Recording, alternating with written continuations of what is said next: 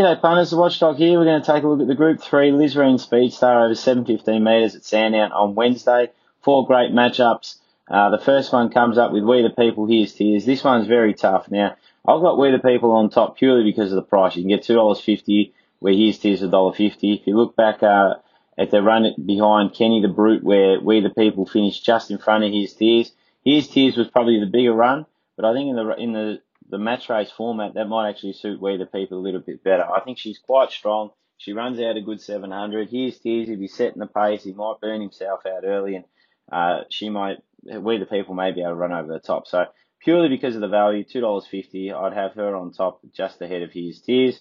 Now the second matchup's an interesting one. We've got Line of Quality, the Gun New South Wales Greyhound. Now he's only had the one start over the 700, and that was at Wentworth Park, and he didn't have a lot of luck in that race. And he, he followed that up with a, a quick trial around Sandown, went 41.92.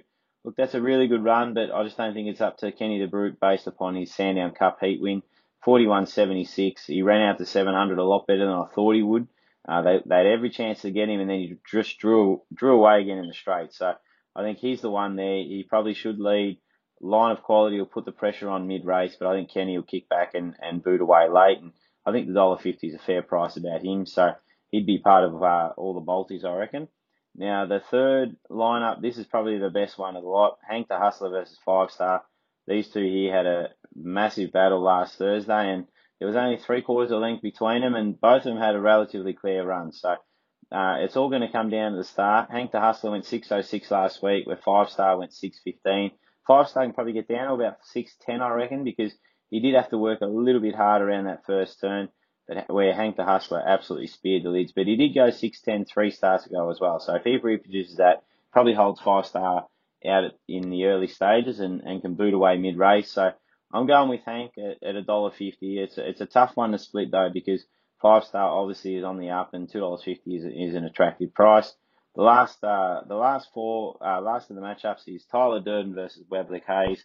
Now Tyler Durden, he's just been a revelation since stepping up to the 700 third in the Sandown Cup. His heat win, he lowered Zach Manelli's colours and uh, he did it in dominant style as well. So he's on fire at the moment. Uh, third up now, he'll be pretty strong. I think he leads. I think he wins. Webley Hayes is a funny dog to follow, but he's got a massive engine and uh, he's shown that he can run a bit of time. He went 41.70 when being beaten by Hank the Hustler back in April.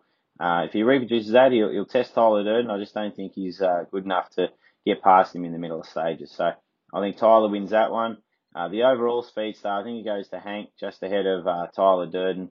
Five star won't be too far away from them either.